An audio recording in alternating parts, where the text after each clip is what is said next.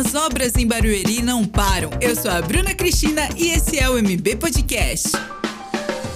Olá, quinta-feira, dia 14 de julho, e eu espero que você esteja muito bem.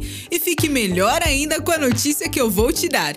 O hospital regional já está 60% pronto. É isso mesmo. O convênio firmado com o governo estadual está trazendo para a região oeste um dos maiores equipamentos de saúde pública do Brasil.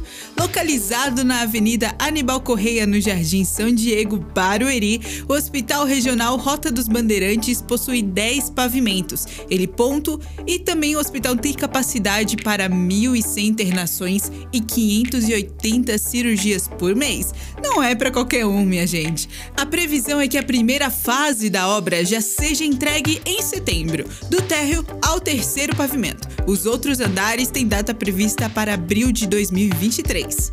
Indo agora para o Jardim Tupanci, conhecido também por grandes equipamentos de saúde, o Centro Diagnósticos e o HMB, ganhou uma linda praça na Avenida Sebastião Davino dos Reis. E é linda mesmo! Eu fui lá dar uma olhada e os brinquedos para criançada são super coloridos e bem diferentes. Até cama elástica tem, além dos bancos, árvores, equipamentos para exercício e pista para caminhada.